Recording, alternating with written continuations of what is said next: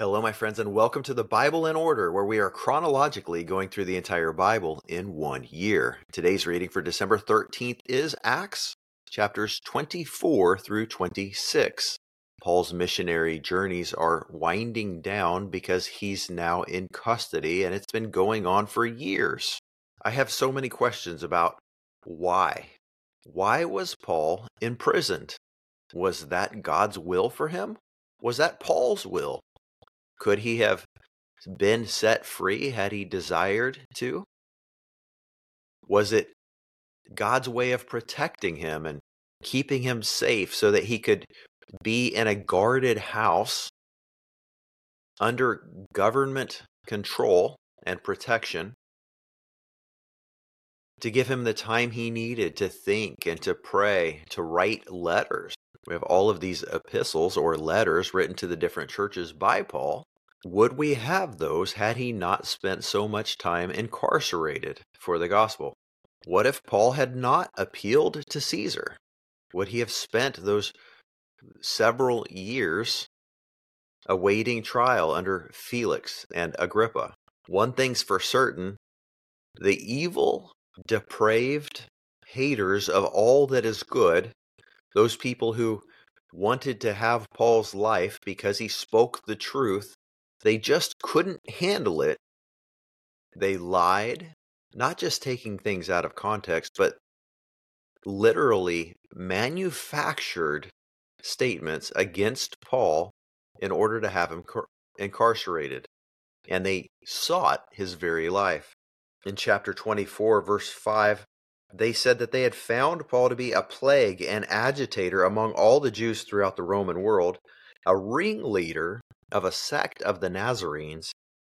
And they said in verse 6, he even tried to desecrate the temple, and that's why they arrested him. Outright, bold faced lies. Have you ever been upset when you heard somebody telling lies about you?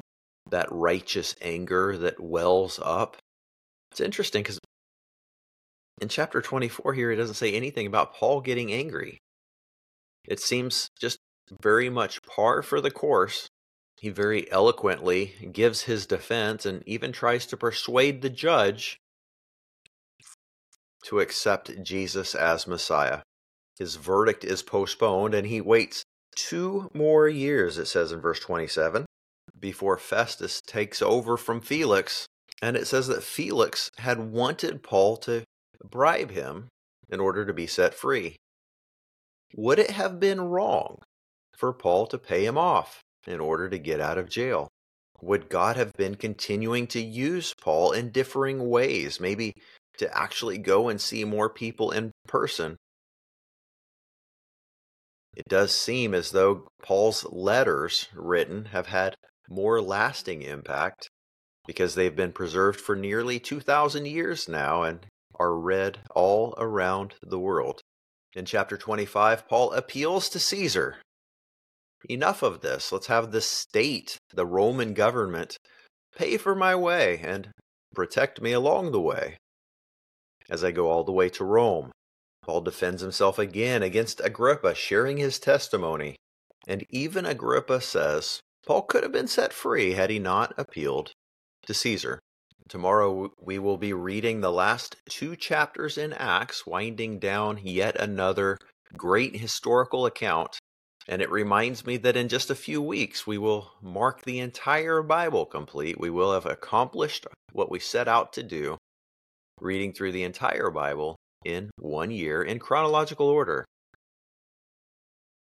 I hope that you've learned as much as I have and that you've enjoyed it. And now I think, what are we going to do next year in 2024? I feel like it might be a good idea to change up the format a little bit. And instead of these daily teaching, what if we spent more time reading, asking ourselves questions, teaching ourselves, and then and then did some live meetings. Once a week or so. To discuss together so that we could follow in the vein of Paul's instruction of instructing one another. learning together, having a dialogue rather than a monologue.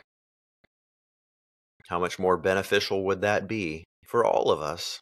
It just does not seem fair to me that I've been the only one, primarily, who's been exercising my spiritual gift of teaching, and it has been a good year for me.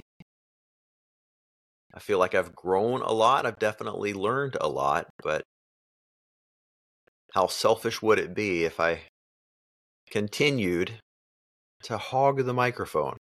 So I hope and pray that all of you will continue with me and the Bible in Order in 2024, but it will become much more of a collaborative effort where you practice as much as I do, and we are all equipped to go and do the works of the ministry that God prepared in advance for us to do. Now, of course, we're not going to be able to do live meetings at a time that's convenient and preferred for every single one of us. However, I would really love to hear from you. Generally speaking, when is a time of the week that is typically good for you to jump on a call, whether it be video like this or a Zoom meeting? Chances are we will be streaming live from through Facebook and YouTube, Zoom, and others. So please comment on this post or send me a message. When would be a convenient time for you? Would it be Fridays at noon Eastern? Would it be Monday nights at 7? Saturday morning? Sunday morning? If you are interested in continuing this journey, equipping one another, and practicing our own gifts and leadership, let me know again in the comments or send me a message. Thank you, my friends, for being on this journey with me. Truly grateful. We'll see you tomorrow.